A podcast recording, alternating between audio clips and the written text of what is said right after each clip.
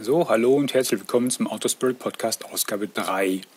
Mir ist zugetragen worden, dass der letzte Podcast ein wenig zu leise war. Dafür möchte ich mich entschuldigen und äh, gelobe Besserung, aber ich übe ja noch und ähm, ich hoffe, ihr verdenkt es mir, dass das noch nicht so hundertprozentig alles funktioniert. Ich bin immer noch ein bisschen am Experimentieren, auf welcher Plattform ich die Podcasts aufnehme. Der erste war mit dem iPhone aufgenommen, der zweite direkt am Rechner. Und offensichtlich muss ich da noch ein bisschen an den Schräubchen drehen, um den Podcast auf das richtige Level zu heben. Naja, wir schauen mal. Also, wie gesagt, ich glaube Besserung und ähm, I'm so sorry. So, was haben wir denn für Themen? Ich sag mal, dieser Podcast ist ziemlich winterlastig und äh, ich möchte mal ein bisschen über das Wetter im Allgemeinen sprechen. Ist das ein Start in den Winter? Meine Güte. Der hat es uns ja schon mal so richtig gezeigt Anfang Dezember. Früher hieß sowas ja allgemein Winter und heute klingt das ja alles wie so eine Katastrophe und der Jahrtausendwinter schlechthin. Ich kann das ganze Gemoppere gar nicht nachvollziehen. Der Winter hat doch erhebliche Vorteile. Gegen Kälte kann man immer was machen. Einfach dicker anziehen oder sich ins Warme flüchten, ähm, schicken Glühwein trinken etc. Auf jeden Fall kann man mehr machen, als wenn jetzt im Sommer so drückende Hitze ist. Vor der kann man nämlich nicht so richtig fliehen, außer in irgendwelche Kellergewölbe wenn schon Winter, dann richtig mit, mit Eis und Schnee und mit allem, was da dazugehört. Dieses graue Desaster, was wir hier so am, am Rhein immer erleben, das kann doch echt nicht ernsthaft ähm, als, als schöner empfunden werden, als eine schöne verschneite Landschaft. Also da bevorzuge ich doch wirklich ordentlich Schnee und klirrende Kälte, am besten trockene, die dann doch wesentlich angenehmer zu ertragen ist. In diesem Sinne, ich hoffe auf einen richtig guten Winter. Ich habe nämlich gerade ein paar Schneeschuhe bestellt und hoffe, dass ich die dann doch das ein oder andere Mal in die freie Wildbahn ausführen kann.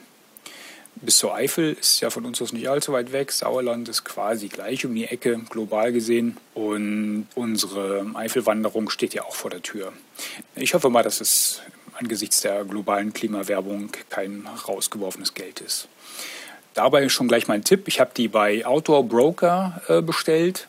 Die Schneeschuhe. Outdoor Broker ist ein Anbieter, der stellt jeden Tag stellt er drei ausgewählte Produkte auf seinen Shop, die dann für 24 Stunden bestellt werden können. Als ich auf den Outdoor Broker aufmerksam geworden bin, hat er mit einem Produkt am Tag angefangen. Mittlerweile hat er sich auf drei hochgearbeitet und bietet diese auch in drei Kategorien an. Ich meine, es wäre immer ein Bike, Produkt, ein Bergprodukt und ein allgemeines Outdoor-Produkt. diese drei werden immer parallel angeboten und da sind dann doch schon das eine oder andere Schnäppchen dabei, wie jetzt zum Beispiel die Schneeschuhe. Ähm, ich habe mal, was habe ich denn da bestellt? Irgendeine Geschichte. Ach genau, eine Laufweste. Eine Laufweste habe ich da schon mal vor Ewigkeiten bestellt.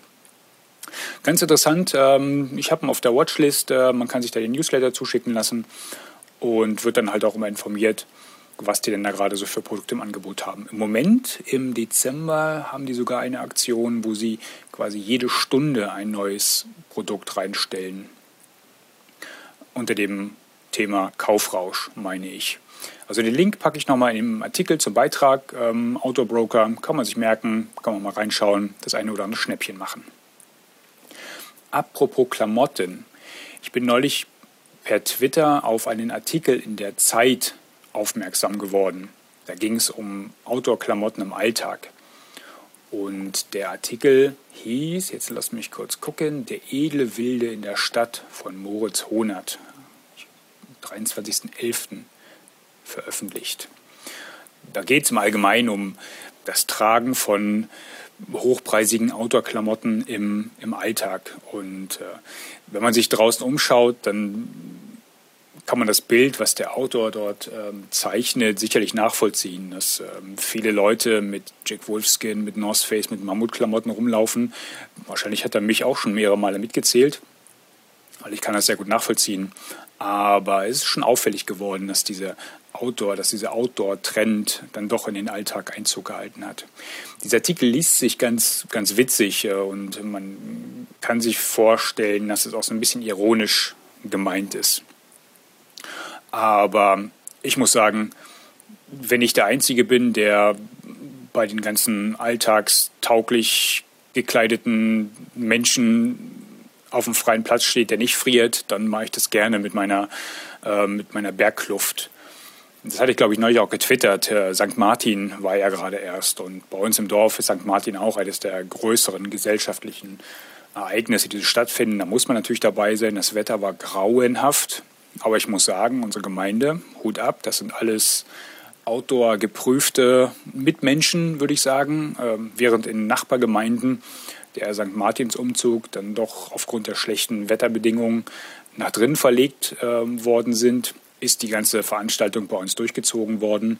Man hat wohl aufs Feuer verzichtet, weil das Feuer ja, war wohl dann doch nicht so gut zu kontrollieren und äh, schlug man in die eine oder andere Richtung aus. Und dann hat man den ganzen Tross halt an dem, an dem Festplatz, wo das Feuer normalerweise lodert, äh, vorbeigeführt. Und wir sind halt direkt aufs Schulgelände. Aber immerhin fand der, fand der Umzug statt. Und standesgemäß ähm, war ich halt gekleidet, als als würde ich auf einen 3000er steigen wollen.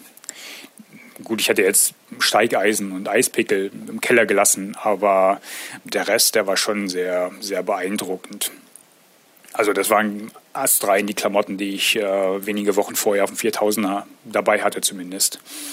Aber so what, ich meine, dann steht man halt warm und trocken da, während ähm, die anderen Leute um einen herum von einem Fuß auf den anderen ähm, treten und bibbern und ähm, möglichst schnell nach Hause wollen. Es war dann auch kein sehr langer Abend, muss man auch dazu sagen. Also viele haben sich dann relativ schnell verabschiedet. Und da ist mir das ehrlich gesagt herzlich egal, ob ich da mit irgendwelchen Bergklamotten auf dem Gelände darum stehe. Aber er hat ganz interessante, ganz interessante ähm, Sätze formuliert, der Kollege. Zum Beispiel, ich zitiere jetzt, anders ist das Phänomen, dass die Kunststoffliebhaber fast ausschließlich im Rudel anzutreffen sind, kaum zu erklären. Meine Güte, hat er ein Geocaching-Event besucht? Weil da ist es ja normalerweise so, dass dann die äh, Jack Wolfskin und äh, North Face Jackenpopulation sich auf einem Haufen zusammenrottet. Oder er war bei einem Flashmob, durch Zufall bei einem Flashmob vorbeigekommen. Das kann natürlich auch sein. Was hat er hier noch geschrieben? Ähm, also wie gesagt, der ganze Artikel liest sich relativ witzig und äh, locker leicht von der Leber weg. Ähm, Zitat, aber mit einer Polarjacke zum Einkaufsbummel, das ist ähnlich behämmert wie mit schusssicherer Weste auf den Kindergeburtstag. Die Thermojacke gehört ins Packeis, nicht in die Innenstadt. Naja, man kann es auch übertreiben. Die Kommentare zu dem Artikel gehen auch alle in eine ähnliche Richtung, denke ich mal, dass ähm, der Herr wohl mit seinem Wollmantel maximal aus der U-Bahn oder aus dem Auto ähm, in, ins Kaufhaus geht und über längere Strecken den Elementen gar nicht ausgesetzt ist. Also ein Hunde, Hundebesitzer ist er wahrscheinlich schon mal nicht. Was haben wir hier noch? Ach ja, genau, der letzte, der letzte Satz, der ist eigentlich der, bezeichnend, wo ich dann auch gesagt habe, okay, er meint dann doch nicht mich. Ähm, der letzte Satz, der letzte Absatz geht so, äh, machen Sie die Augen auf. Sie sind verweichlicht und verhätschelt. Sie haben keine Ahnung, wie man Feuer mit Steinen macht oder ein Iglo baut. Sie haben nie die Eiger Nordwand bezwungen, nie Sibirien mit Schlittenhunden durchquert, nie Blizzards getrotzt. Stehen Sie dazu. Ihr Leben ist keine Expedition. Wem wollen Sie was vormachen? Sie sind Großstädter. Bitte benehmen Sie sich auch wie einer. Ha! Ich habe zwar noch kein Iglo gebaut, aber das steht ganz fest auf meiner Agenda. Äh, Eiger Nordwand, naja, warum nicht? Ähm, Sibirien, Schlittenhunden durchquert Vielleicht nicht unbedingt Sibirien, aber vor habe ich es auch mal. Und Blizzards getrotzt, oh, warum nicht? Ich meine, gut, war jetzt kein Blizzard, aber einen ordentlich kalten Winter in der Eifel, das ähm, hatten wir auch schon hinter uns. Also, mein Leben ist eine Expedition und ein Großstädter bin ich schon gar nicht, allein aufgrund der Tatsache, dass ich im Dorf lebe. Also kann ich mich ja beruhigt zurücklehnen, weil mit dem Artikel kann er mich gar nicht angesprochen haben. Ach, ist das schön. Apropos Blizzards in der Eifel. Wir haben mit der Planung unserer Wintertour begonnen. Wir waren ja Anfang des Jahres, im Januar, zu einem Wochenende in der Eifel und sind dann Teile vom Eifelsteig, Eifelstieg gelaufen. Und das hat den beteiligten Personen ähm, so gut gefallen, dass ähm, die, die ich bisher oder die sich bisher gemeldet haben, auf jeden Fall wieder ähm, mitkommen würden dieses Jahr. Und wir haben uns vorgenommen, wir setzen einfach die Tour an der Stelle fort, wo wir beim letzten Mal aufgehört haben und gucken mal, wie weit wir diesmal kommen. Vielleicht sind wir die Ersten, die den Eifelstieg ähm, komplett im Winter durchschritten haben. Wir lassen uns da ein paar Jährchen für Zeit, aber mal gucken, wo die Reise so hingeht. Im Grunde hoffe ich ja darauf, dass die Bedingungen ähnlich werden wie beim letzten Mal. Vielleicht nicht dem ganz großen Drama vorher, ähm, die ganzen Ankündigungen, dass dann das äh, totale Schneechaos erwartet wird, aber so ein bisschen Schnee, ein bisschen Kälte ähm, könnten schon gerne wieder dabei sein. Da hätte ich nichts dagegen. Aber in der Planungs, in der Planung bisher werden so langsam Stimmen laut, die auf der Mitnahme eines Zeltes bestehen. Ich weiß gar nicht warum. Ähm, gut, das hat ein bisschen gezogen in der Hütte beim letzten Mal, aber eigentlich haben wir doch alle ganz locker flockig da in der, in der Schutzhütte übernachtet. Ja, wir gucken mal. Wir gucken mal. Vielleicht sehen ja die Hütten. Wir, wir hatten auch eine der ungünstigsten Hütten, sage ich mal. Die war natürlich von allen Seiten offen. Das hat von unten durch die Bretter gepfiffen. Ähm, die hatte vorne eine Riesentür, an den Seiten zwei große Fenster. Dass man die nicht ganz dicht kriegt, gut, das war zu erwarten.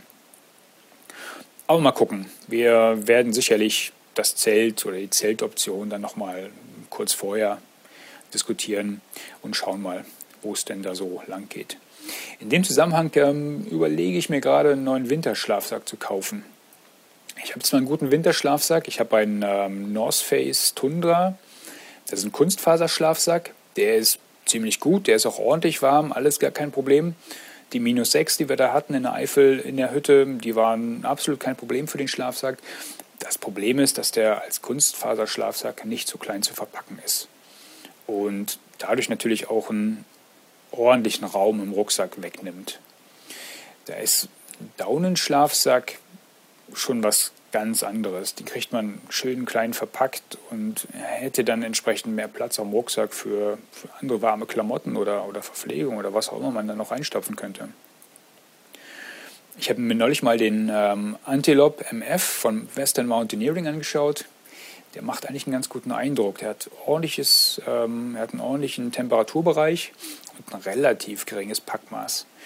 Also in das Packmaß von meinem Kunstfaserschlafsack, da passt, glaube ich, der, der Down-Schlafsack drei, wenn nicht viermal rein. Bei gleichem Gewicht wohlgemerkt. Ne? Die wiegen beide, ähm, also der, der Western Mountaineering ähm, liegt bei einem Kilo. Gut, und der Kunstfaserschlafsack, ich meine, der wäre ein bisschen was schwerer gewesen. Naja, mal gucken. Ich hadere aber noch ein bisschen mit mir. Den Kunstfaserschlafsack hatte ich mir damals eigentlich vorrangig gekauft, ähm, wegen den zu erwartenden Paddeltouren auch. Und ähm, bei feuchten Witterungsbedingungen, da hat der Kunstfaserschlafsack ganz klar den Vorteil, dass er halt nichts von seiner Isolationsleistung verliert, wenn er auch mal feucht wird. Den muss man morgens nicht aufwendig durchlüften und trocknen lassen, sondern kann ihn schon mal auch feucht einpacken und er behält halt sein Loft und seine Isolationseigenschaften bei einem Downschlafsack, da müsste man schon ein bisschen, ein bisschen genauer darauf achten. Mittlerweile gibt es allerdings auch Downschlafsäcke mit entsprechend äh, wasserundurchlässigen ähm, Materialien. Und ja, da müsste ich vielleicht nochmal mich mit, den, mit dem einen oder anderen Katalog in die ruhige Ecke zurückziehen und mal ein bisschen Studium betreiben. Aber wie gesagt, der Western Mountaineering, der macht eigentlich einen ganz, ganz netten Eindruck, ähm, relativ leicht, guten Temperaturbereich. Vom Preis her liegt er auch da, wo fast alle guten Down-Schlafsäcke liegen. Was ich auch noch brauche, und das ist ganz klar ein Learning von der letzten Eiffeltour, ich brauche noch die Thermohüllen für den Deuter Trinksack. Also da gibt es insgesamt gibt glaube ich zwei Systeme oder zwei Thermohüllen. Es gibt eine für, den, für die Trinkblase selbst, aber die weiß ich nicht, die würde ich mir eventuell sogar noch ähm, schenken, weil letzten Endes ist diese Trinkblase hinten im Rucksack und wird dann auch nicht so kalt, ähm, als dass man da nicht drauf verzichten könnte. Das wäre halt höchstens was, wenn man den Rucksack dann draußen stehen lässt. Ähm, ich meine, beim letzten Mal wäre der Tee auch schon so ein bisschen angefroren, einfach aufgrund der Tatsache, dass der Rucksack mit, dem, mit der Trinkblase da so im, im Freien stand. Müssen wir die Trinkblase auch noch in den Schlafsack nehmen. Ja, Wäre auch noch eine Option. Was auf jeden Fall wichtig ist, ist der Neoprenschutz äh, für das Trinkventil. Weil bei mir ist beim letzten Mal das Trinkventil und der Schlauch eingefroren. Und dann ist man da ganz schön am Rumrubbeln und dann rumpusten und ähm, rumsaugen, bis da aus dem Trinksack auch wieder Flüssigkeit nach vorne kommt. Das ist ziemlich unangenehm, wenn man plötzlich nichts mehr zu trinken hat und äh, der ganze, ganze Schlauch eingefroren ist. Wie mir das gerade mit meinem Passat passiert ist, da die ganze Scheibenwaschanlage eingefroren. Da machst du nichts und kannst echt nur darauf hoffen, äh, dass es irgendwann wieder auftaut entsprechend. Und wenn ich eins gelernt habe, dann ist es, dass ausreichend Trinken extrem wichtig ist. Und das mit dem eingefrorenen Trinkventil, nee, das, das muss nicht mehr sein. Also, das Ding werde ich mir jetzt ähm, als nächstes besorgen und dann gehen wir mal die, die Tourenplanung vernünftig an, hoffen auf einen vernünftigen Winter, gucken mal, dass ordentlich Schnee fällt. In diesem Sinne, einen schneereichen und erlebnisreichen Winter wünscht euch Outdoor Spirit. Bis später.